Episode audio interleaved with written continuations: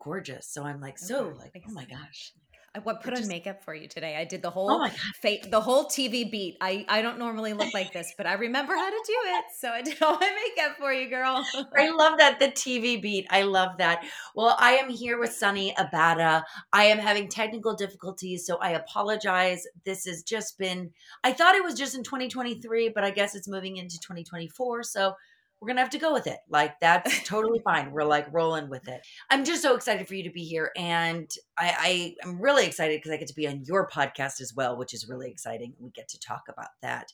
But mm-hmm. Sonni, what I am just dying to ask you a million questions about, which we'll get to a little bit later because it's more than just who you are, is motherhood. I currently have an, an almost 19 month old baby who may wake up and want a boob, and then that's going to be like a catastrophe. Let's hope not. Um, but it's it's so. I think I've been having such a struggle of trying to find my identity again, and getting back into the workplace and getting back as an actress, putting myself on tape again, trying to like really figure out who I am now because I feel like a completely different person. And so I've been really excited and really lucky to meet individuals like you who have been doing it all um, and know that it is a struggle and it's not just all picture perfect. So, Sonni, first and foremost, how did you become Sonni Abatta? Oh God! Wow, that's a big question. Um, first of all, I have to comment on your amazing voice. You total. I mean, like, Oh. I mean, I'm like, of course, you have like the best, clearest voice. You're an actress. Um, yeah, girl, the motherhood thing is very real, and um, I now have an almost 11 year old, a nine year old, and a six year old. But I was in the media world working full time until my middle one was about three. So a good, I don't know, five years um, working full time and trying to balance it all. And I feel you. And I was just thinking about this driving home today. I was I was having breakfast with my parents. We were at a little coffee shop, and my mom was like, "Remember when you would call me every night on your way back from work, and you would just cry?" And I was like, I do remember because it was this constant sense of never feeling like I was in the right place at the right time, and blah blah blah and Mm, she's it, and and and feeling my personal evolution and what I've allowed myself to do and Sure, the sure. boundaries that I've learned to set it's changed so much and and Sure. anyway we can get into all that but yeah um I, I feel you like you were explaining that whole thing about like finding yourself again and it's a process that cannot be rushed in motherhood you grow alongside your baby and as much as i wish i could like download a decade of lessons and just give them to new mom I feel like you can't because every experience is different too. So it's like that's that's the other thing is I you know you can take as much advice as you possibly can. I feel like in the long Right. run, right? Like from this person and that person, and you can take it from your family and and friends and strangers. But at the same time, it's your individual mm-hmm. experience that you're going through. Yeah, you have to set your boundaries, then you have to break them, and then you have to set your rules, and you end up breaking them, and you just you, it's a constant, constant evolution of what you want to be and what your kids. Since you have three babies, did it ever get easier? Like I'm on one, and I'm just like she's not the she's not the the um reason that I'm stressed and I have the anxiety and all that. It's it's more the world around me of navigating this new self. So when you had a second and then a third, did it feel a little more comfortable?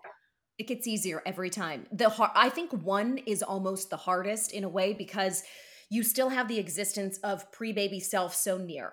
Like you're you're Right. you're like you just crossed the border, right? You're like Right. looking you're like on the four corners. You're like looking into Yes. Arizona. You're like, I remember, you know, like you you're close to it. It gets easier with every child, not because kids themselves become easier. They will always need need you. When they're young, they need to be on the boob. When they're older, they are like hanging on your leg. And when they're teenagers, they're college, you know, whatever it is, they're always will need you. But you will learn to i i guess i should say i learned to relax. I learned to Mm. release. I learned my third child i mean forget it. Like i had no standards. I said that kid, raising kids doesn't get easier. My standards just get lower. And that's the secret sauce. And it's not like Wow. you know you keep you do the basics feed them keep them safe keep them happy but you begin to realize that perfection is not required for this job. It's not even possible. And that you need to give yourself a lot of grace and forgiveness because you're growing alongside your baby. You're learning how to manage your time, how to get Yeah. ready. Like, I mean, like, I remember showering and not even like putting the whatever what's that thing called? I can't even remember now with the little boppy. Like bassinet? yes the bassinet or the little boppy chair and i would be like peeking out every 10 seconds and my Right. boobs would be like hurting because i mean and not even being able to separate for 10 seconds and then as time goes on and you wean and you like it's such a slow it's it's like the butterfly emerging from the cocoon you just have to you got to go through the process and you begin to realize okay there's no way to do this right i don't believe in parenting books either i believe in like stealing some concepts Sure, but what a waste what a waste of time hot take don't buy a parenting book because then you're going to think you're wrong Listen, that is a that is a company like that is like a uh, like a an occu not an occupation, but that's like a that's that that's a money maker. Let me tell you, these Oh, are money it makers. Those books. Do you know how much money I wasted too on sleep plans until I realized I'm not a sleep training kind of bitch. Like I gotta Me- let my kids be with Oh me God, I'm not either.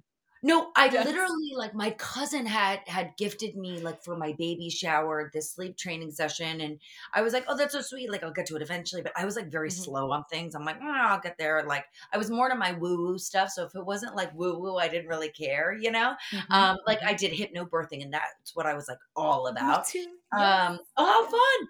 And that were the th- those were the things that were important to me. And I feel like. I was hearing all this noise in the background from you know moms that had had babies before and from moms who were pregnant at the same time as me of like you have to do this this is the schedule like blah blah blah like i'm not really a schedule person myself in the grand scheme of things and i mean now my baby never slept in a crib like our crib is next to me right now and it is filled with just toys because that's what happened because she's co-sleeps with us and it's like you know uh, everyone's like oh, she does how dare you you know blah blah blah like how do you have a life and i'm like i have a life because she sleeps like that's where she sleeps best and so for right now that's what we are choosing to do that's what my husband and i Mhm. choose to do like let her live like you know Let her live, let you live so you can exist without being exhausted. Yes, exactly. And so I feel like, you know, I love that you say that you just go with it. And like by the Yeah. third, you're just like, whatever. Yeah, and I mean it's hard, and I say that, and people think like, "Oh, you know, you're, are you like not a good?" No, I can't. I'm very attentive. I am. Yeah. It, it's the other thing too. It's like you're you're gear shifting between different parenting modes for different kids too, as as you ha- introduce new personalities. And so I know that's not the old school way of doing it. It used to be mom is mom no matter who, and there are of course I'm foundationally strong for them, but the way I approach my older child is vastly different from how I parent my middle Wow. child and my and my third child. And so when I'm using all of my time and energy to do things that I consider to be important, which is, you know, gear shift to be the mom that that individual needs, I, I it's okay for me personally to not Sure. do the sleep train. It was just too much for me, and I don't want to say that. You know, everything in parenting becomes inadvertently controversial. Like I'm, if you're a sleep training parent, I think that's oh, wonderful. go it just it. wasn't a priority Whatever for me. for you. Yeah, and- Whatever yeah, and- for you. I don't care. Right. If you're a schedule person, like that's so awesome. I'm so happy for you. But it did not work for me. And like I don't like pushing things on people. I, I did this this little like thing with some local moms where it was um like a not a it wasn't like a meditation but it was like a mindfulness circle and we did it recently like this past week actually and it was so interesting and it was about teaching like how if someone's asking or saying that they're going through a tough time basically right? Like mom's going through a tough time you shouldn't go in there and do the shoulds like you should do this mm-hmm. you should do that like you shouldn't shouldn't on somebody you know? And you you shouldn't allow you shouldn't give advice when it's not needed right or it's not Mhm. asked for like just hold space and like sometimes that's okay and i feel like in the mom community more than any other community and i'm in the mental health world so like and i'm an actress like i've seen it all like Right. i I'm feel sure. like moms are you have to do it this way if you don't do it this way your kid's not going to go to harvard and it's not going to be successful like that's like the the jump and the leap and you're just like are you It's insane. kidding me like oh. so I- i'm so happy to hear from a mom of three beautiful children and you are Yes. like oh it's a roll with it mentality. You just roll with it. I mean, I, I why fight anything in life? I mean, it's just a very like Zen toward type of attitude that I you have to keep to preserve sanity. And like speaking of mental health, like I was not a person familiar with anxiety before kids. Like I just didn't really live my like you said, like I've always been just kind of I'm very disciplined in my professional life. I'm very disciplined in my relationships, but I just float otherwise. And so I was like Sure. living life. And then I had my second kid and I was like whacked with like postpartum anxiety. Like, Wow. wow. And so I think having to dedicate time to more mindfulness to take care of myself also meant time and energy away from this strict schedule and you must it just Right. it really didn't work. And that's it's just a constant interplay of your needs your your child's needs your other children's and your partner's needs. And it's a dance that just keeps going and it's never perfect and you just have to roll with it. And that's what's worked for me. And i just want to like the only difference is the my standards are are lower with every child and I'll, I'll tell you what they get better every like the third kid Sure. i mean she could she could just be on her own at this point i mean she's Right, gravy she's like- baby she's, like good going to the bar. She's like having a good time. she is. They're good. You know, you you you Yeah. begin to realize, oh gosh, all this worry that I had and all of these diligent things that I things that I try to be diligent about, which I do think it's important for every Sure, first sure, sure. to experience that. But all of that you kind of don't need by the time you get the the third one. I'm like, yeah. And she she never um was on a schedule because she had two older siblings who needed to be at various activities and things. And as a result, she's so chill and cool. And it's because I didn't hover over her like, what do I need? What are we gonna need? Right. With my first one, I was like that, and it's just It's different. It's an evolution. Mhm. Yeah, it's totally different. So when you were working, you know, you uh, you are you have been a TV host, you have done all sorts of things Mhm. behind and in front of the camera. Mhm. When was it for you the shift of okay, you know what? I'm deciding now I want to have a baby, like I'm ready for this career change because a lot of friends in my life are, are currently like newly pregnant and they are like, oh my God, I don't know if we were ready for this change. Like my career is going to be different, like everything. How did you create that mindset of like, it's to be okay? Well, yeah. Oh gosh. I think um the biological clock had something to do with that. I mean, facts are facts at the end of the For day. I knew that, that, was my path. yeah, right. Like, you know, if I'm going to be a mom and if I want to have a relatively easy time getting pregnant, I'm to have to start sooner. And I was a geriatric pregnancy because I turned 35 when I gave birth. So I was a isn't geriatric. that wild? Yeah. So was know. I with my third. I'm like, this is some bullshit. Um, Yeah. But yeah, I, I did have. I mean, I, I'm someone. I worked in media for years. I for 15 years, I was a TV reporter and anchor. I covered like some really intense things: Casey Anthony trial, George Zimmerman trial, presidential elections. I flew in fighter. Like I've done the whole gamut Wow. of really cool reporting from sports to news. And I, by virtue of my the the sort of schedule of my job i've always been really disciplined when it came to you know where I was. I have been working since I was 19 in college. I got a job Mhm. freelance reporting and I stuck with it. And so I was never the type of person that was I mean I had a great time in college and in my 20s. I was social enough, but Yeah. I was in bed because I had to be up at three o'clock to anchor the you know the news and Sure. I was you know the one that was like okay guys I like can't like go to happy hour tonight. So I was used to being very disciplined You were a young professional. Yeah, and and Yeah. I was very, you know, coming straight out of college, working at a relatively large market and like a top 15 or I think it was a top 15 or 20 market immediately as a 21-year-old. I needed a little pressure on me to remain disciplined and to like get where I where I wanted to be. But I think Mm. when I started to realize that I wanted to shift more toward, and by the time I quit, I was a main anchor at the uh, the local Fox affiliate here in Orlando. I had covered every single type of story in local news that I wanted to cover, Right, and right, I, right. I did envision myself going bigger markets. But you know, uh, this is the this is life, right? You can. I was on a very gangbusters professional path for a Yeah. while and had opportunities to keep going, but I was raised in a family that was, I mean, we're Italian American. It's all about family. It's all Mhm. about traditions. It's all about what you pour into your people. And I I knew that as much as I I loved and still love my job in the type of things I do now, it was important for me to start that family chapter because that's the stuff that I'll never be able to replicate. I won't be able to do that, right? And so Right. I think I realized I was married at about um god, I can't even remember now. 29. I mean not not young to get Sure, married yeah. these days, but not old.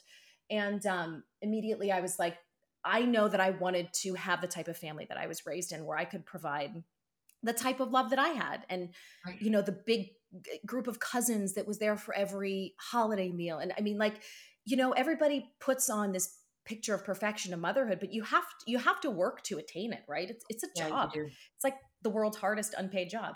And so I thought, you know, it is, it's crazy. It and is. so yeah, I made that decision and it hasn't been, I mean, I certainly don't regret it. It hasn't been without its difficult moments because like you, I think I found a lot of fulfillment and I still do in the in the work that I do. But ultimately for me, I need to create the life that I want. And I envision myself at 70, 80 surrounded by family. And the Mhm. babies aren't going to have themselves and I love my I love family. And so Yeah. if it means adjusting, I had to really long period of self-reflection where I was in the middle of contracts at my station and I actually quit. And then I was talked Wow. into coming back. And for that one period of the year that that one year which I I like added an out clause because I was feeling so torn. This was after my second child.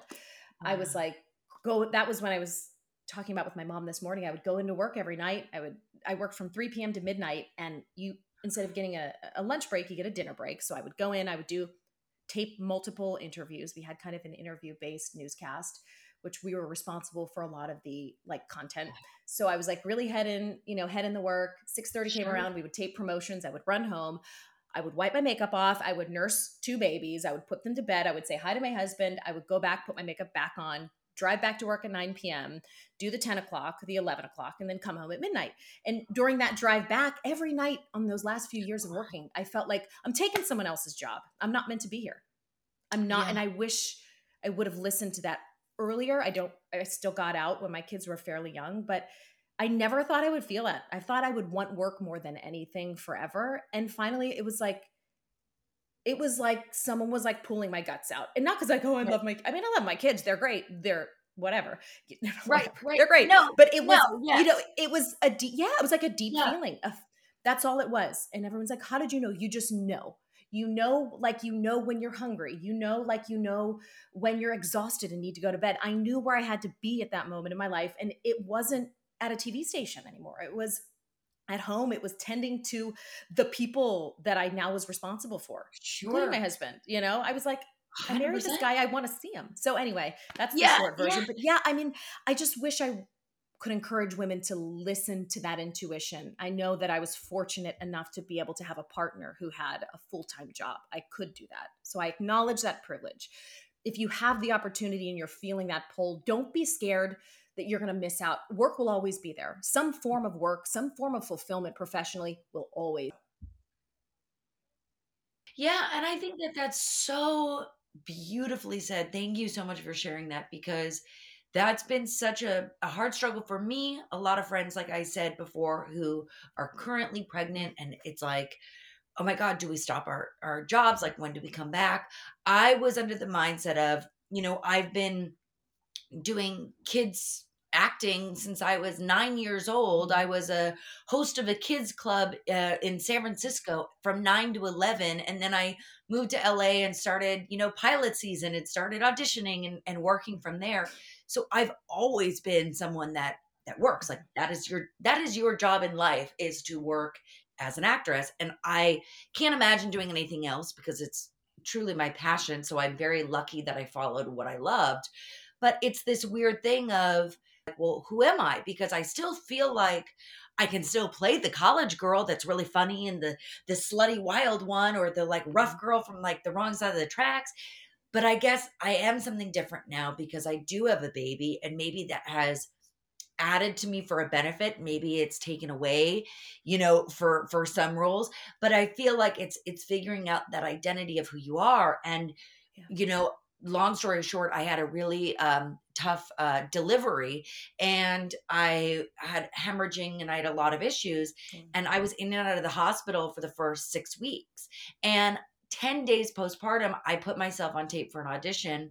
And I didn't even realize that I put myself on tape because I recently went back and I had looked at it and I had talked about it on the podcast, like how crazy it was. Like, I was so determined to be the person that I was before that I was like, I don't care that I literally that night checked myself into the hospital, nursing outside of the valet of Cedar Sinai, um, you know, and going in and out because they wouldn't even let my baby inside the, the emergency room. So, Oh, like, but but I put myself on tape because I was like, oh, I can do this. Like, I can move to Australia tomorrow, like, and shoot this, you know. And it's it's finding this balance of well, who am I? You know, and mm-hmm. I still want to be, you know, an actress and I still want to do that because that is who I am. That is a part of my identity. But there's almost this blessing that I'm kind of happy I didn't work in that first year and I didn't get any jobs. And maybe because I look back at these tapes and I'm like, what is this? Like, what is this work that you're doing? Who do, what is this?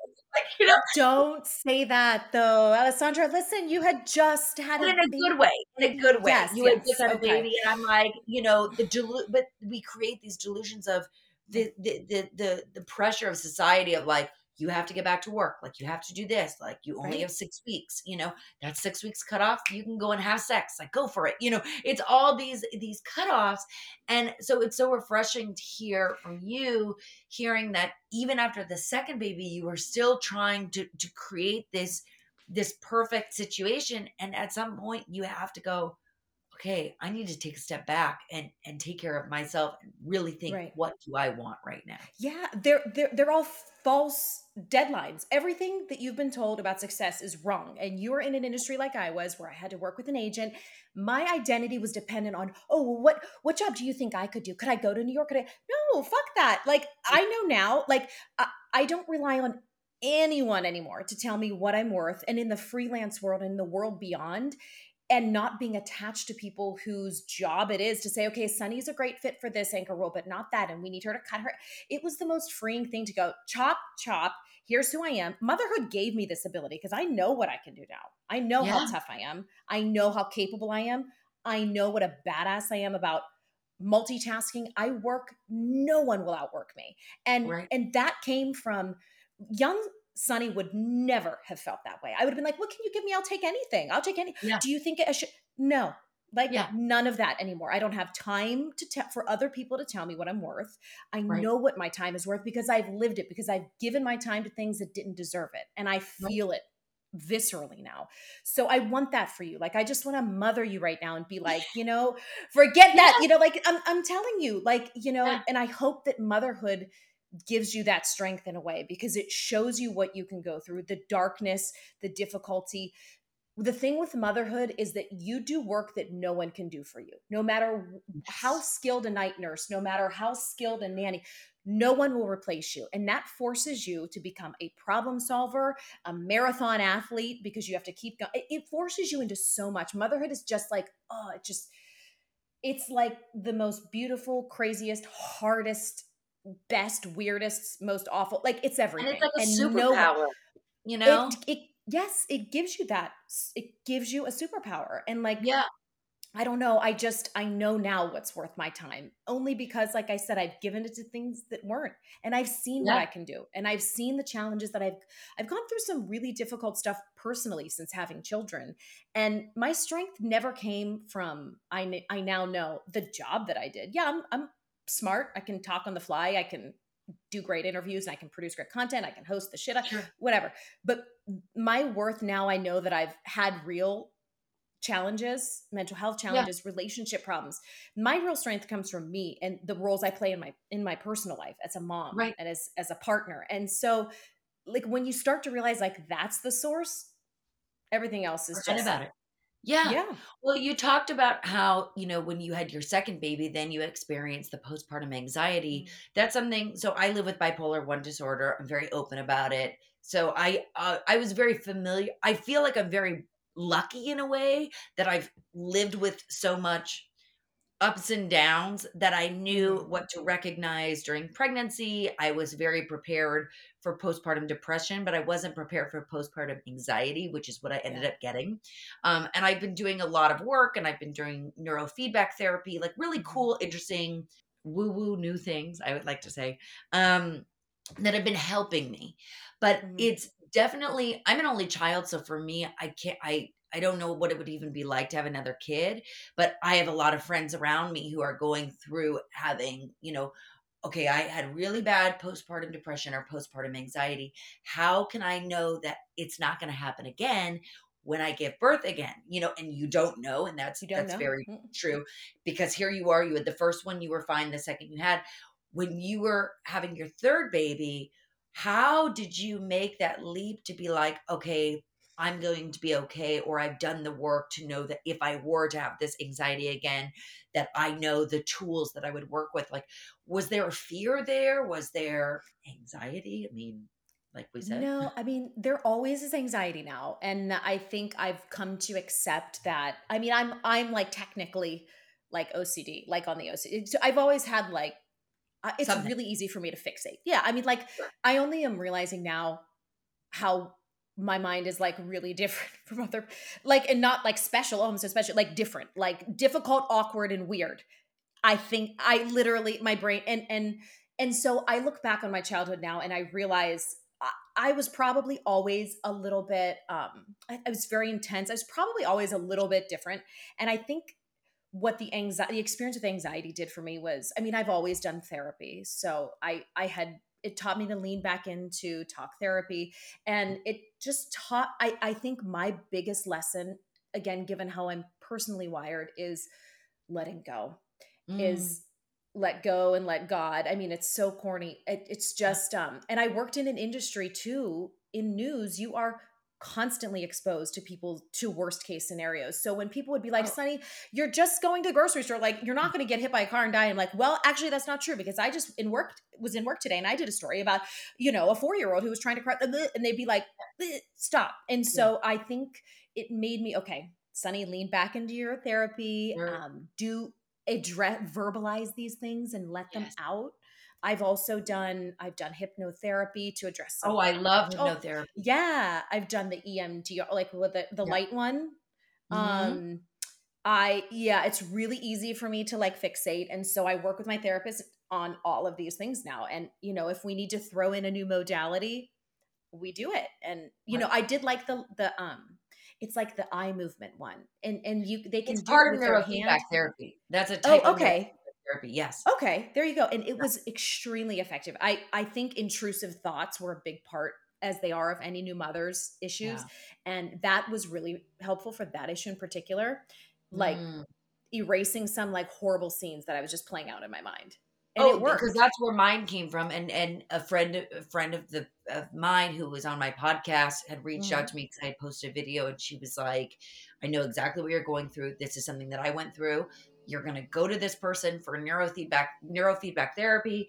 And because I was I I thought that I was finally feeling like myself again, and I almost got hit by a car when I was walking my baby, and Oh and gosh.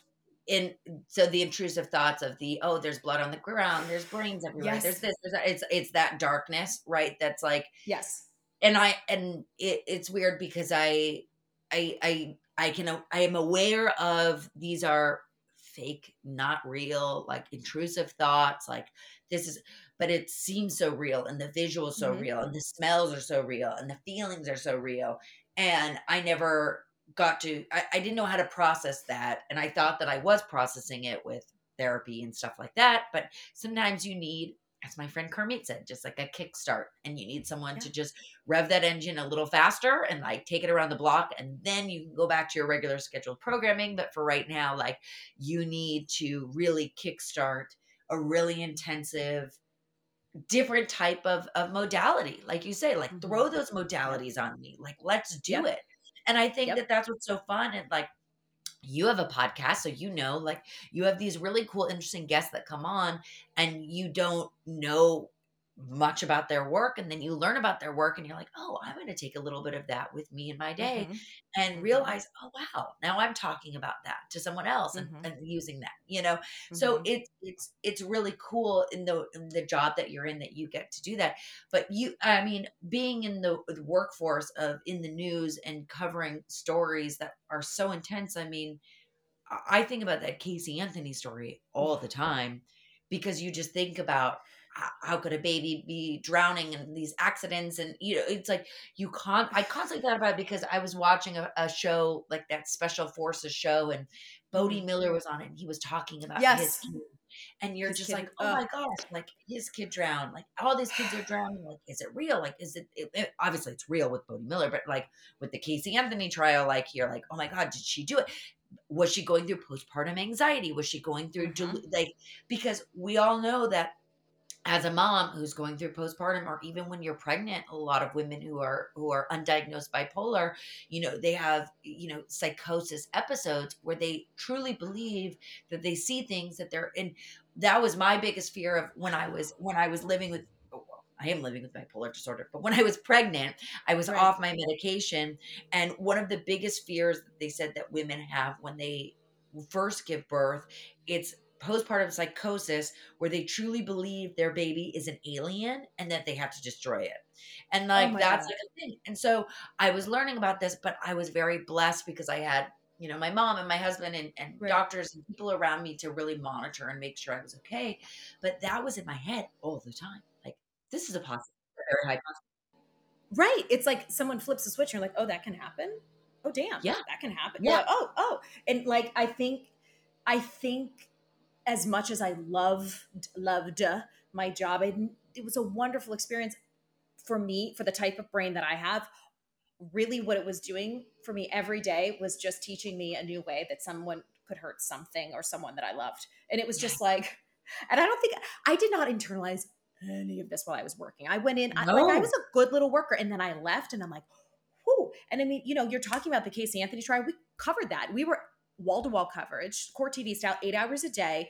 Interview. Wow. We had, you know, we we had the forensic pathologist expert on one hand in the studio and the, the legal expert on the other hand and when there's commercial breaks i mean we're coming up with questions that are just like i mean you're ping ponging you're listening to Yes. testimony you're hearing these gruesome details and you have no choice but to immerse yourself in the story and i think I, I got out of that and this is probably why i you know really was more aware of my anxiety after i stopped working because i think I, I hit pause on that continuous flow of information and it, it was like a wave that just took me over and i'm like oh Right. so this is what it feels like when i was covering that story and that mom lost her baby to sids or well, i don't not that that's a news story but you know what i mean like no, but yes, you, you're like oh my god there's so much at you don't stake. know until you experience it. Yes, you don't know until you experience it yourself. And I feel like it's so, you know, that's why, you know, when people, when I was newly having a baby, they're like, aren't you watching the news? Didn't you see this? I'm like, no, because I don't i know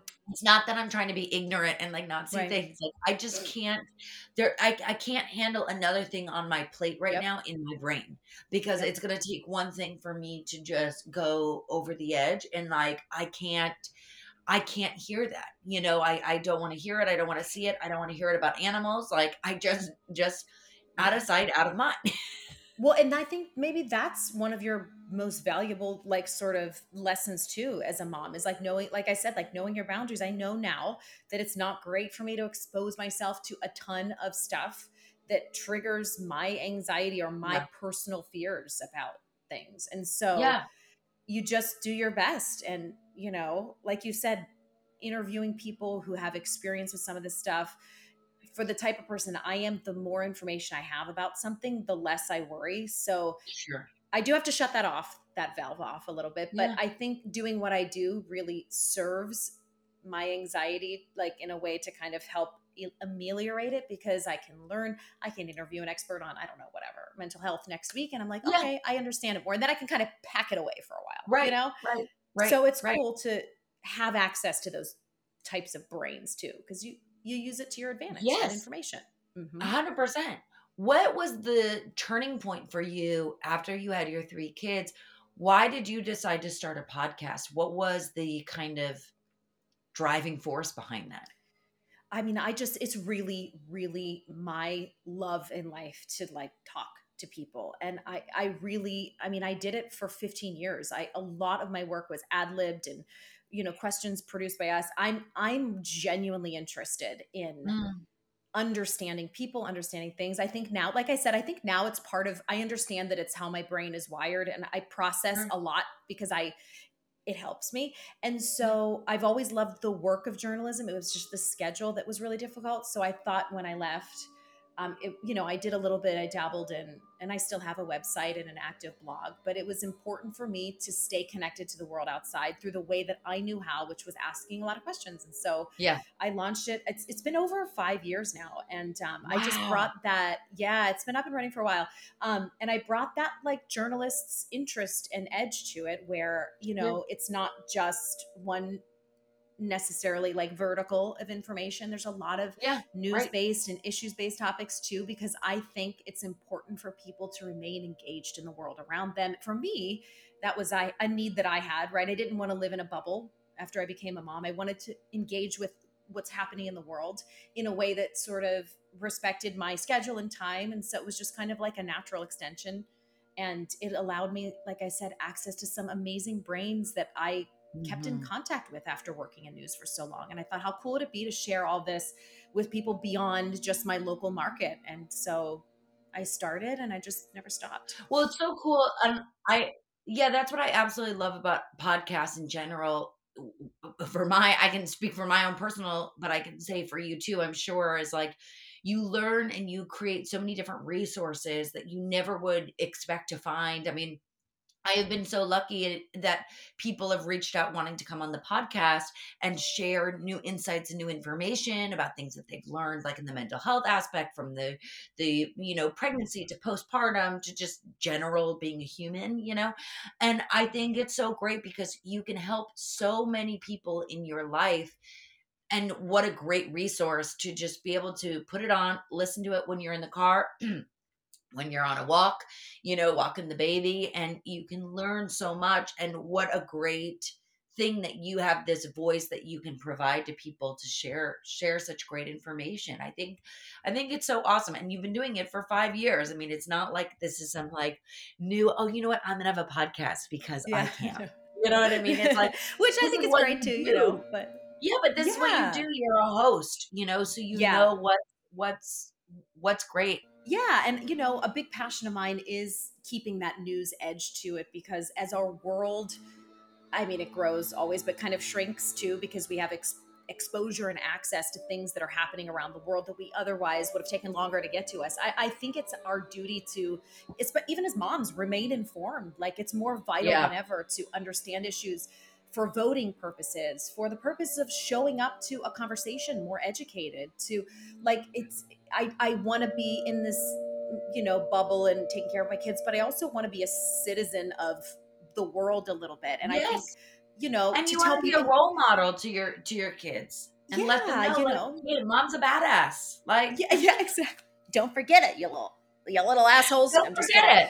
Okay, Um, don't forget it. yeah no i mean and, and you know i i want to raise kids who are who are conscious of of world affairs and things that are happening in our like it's it's really important. A big worry that i personally have like ocd talking is that um you know technology will allow our children's generation to remain in such a tight little like vortex of be- their own beliefs and experience that it it'll be more of an echo chamber. Like rather Yes. than a challenge and I, I want them to be challenged i think the biggest moments of growth for me personally and professionally have come when i've when my belief system has been challenged and i was forced to defend it or sometimes my opinions change and sometimes they don't but the the running theme is is being exposed to other ways of thinking and living that keep you ultimately a little more rooted right in who you are or more activated to go and make the Oh, change in the world you want, absolutely. You know And also So- being open to change. I mean, Right. that's the thing is like you never know who you're going to meet, what walk of life they're from.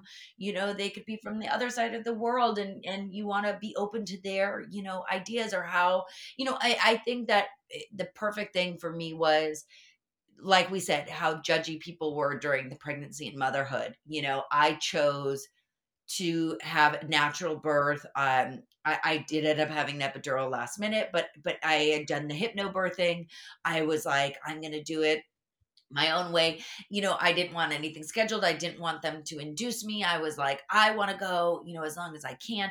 And I was very woo woo like that, right? Like I didn't want certain things. And I remember being very, felt very um, judged from a lot of people because I chose to get off my bipolar medication. Um, and I talked about it in a People magazine ad, and people not People magazine, but people of the world, Right. um, trolls decided to write in and tell me why I was a terrible mother for Ugh. getting off my medication and all this stuff. And you know, it, it's it's interesting because it's like I learned then, you know, that people will constantly be judging you for the the choices that you make as a mother, and why would I want to be the person that judges someone else for the way that they raise? I may not understand why you sleep train your kid, and I may not, but I I don't need to understand it because it's not for me. It's for you, and if it works for you, go for it.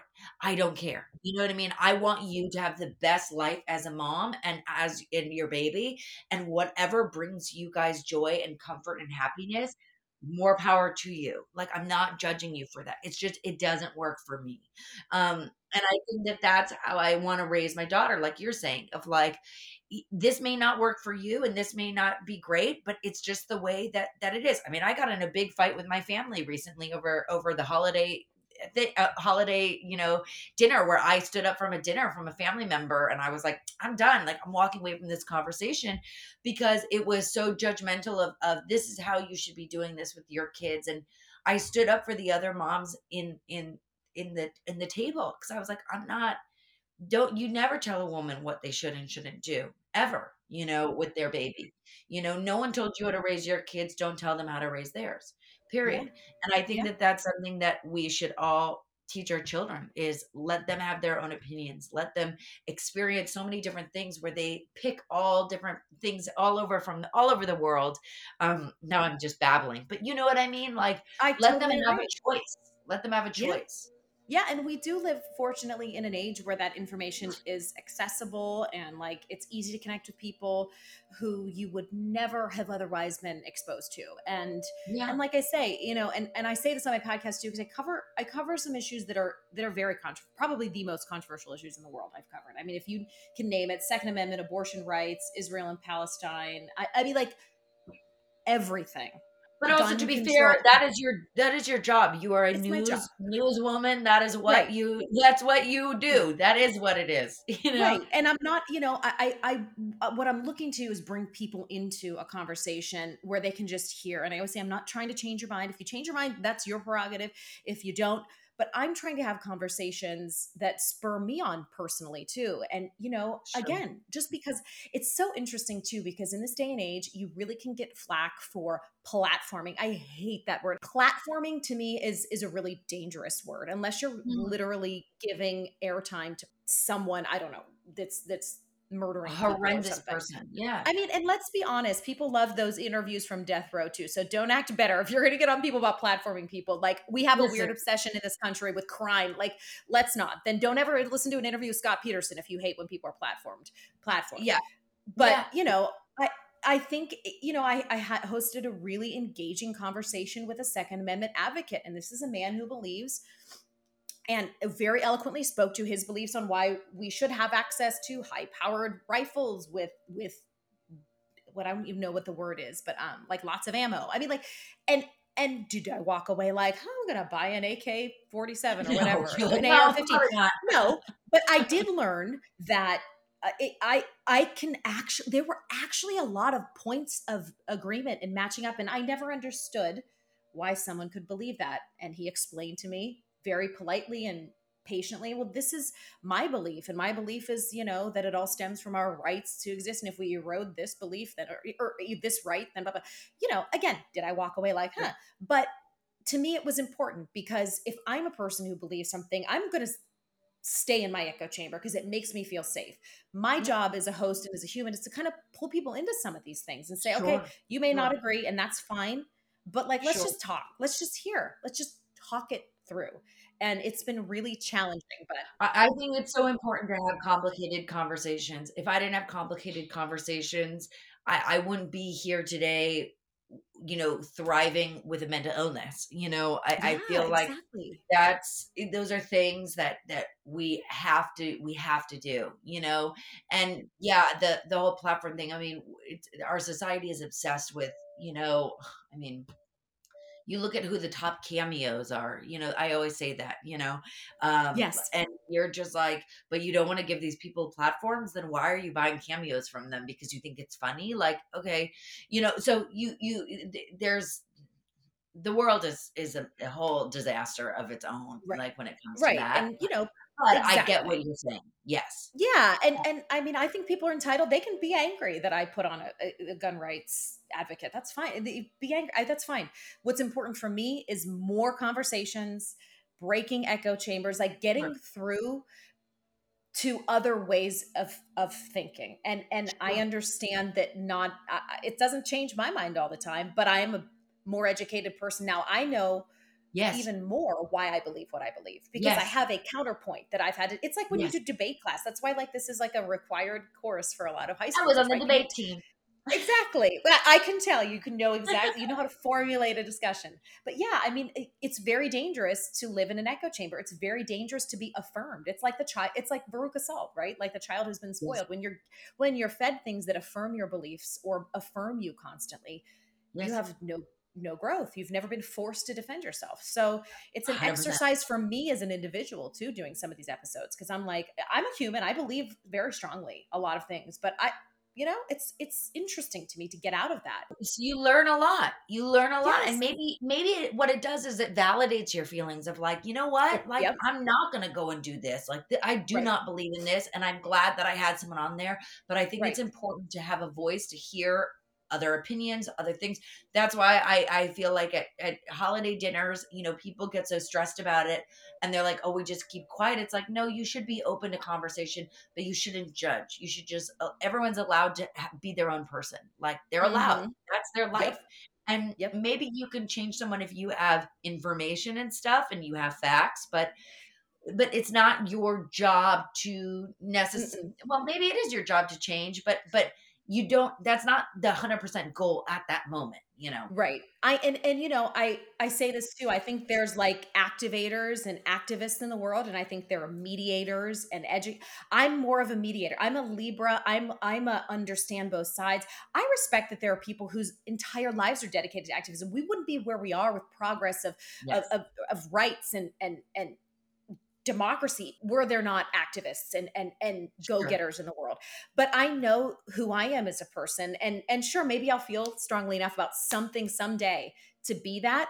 But right now my calling is understanding my calling is bringing people together in conversation not to Yeah. change minds but to understand that's my calling someone Oh, else's calling might be different and i think like um, i recognize that now you know and Yes. again if i ever feel strongly enough i speak up on things i know how Yeah. to defend a belief that i have but right now it's important for me to just keep talking and understanding things and passing that right back out into the universe Oh, I love I, I I love all of this conversation. I think this is so great.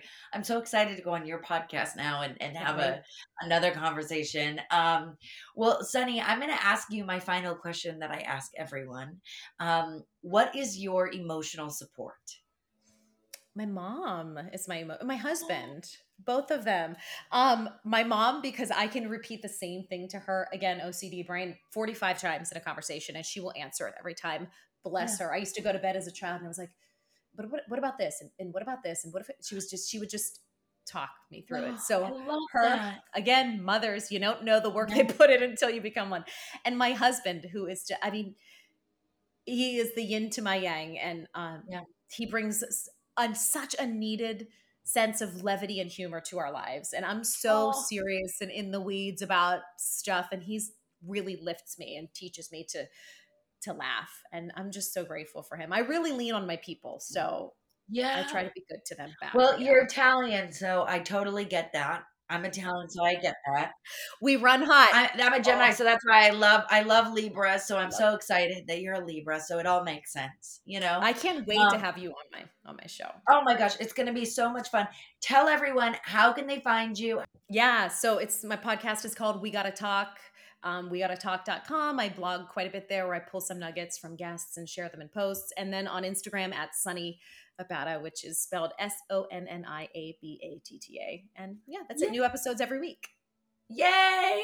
Thank you so so so much for this. Thank you. Thank you, Alessandra. This was an honor. Thank you very much.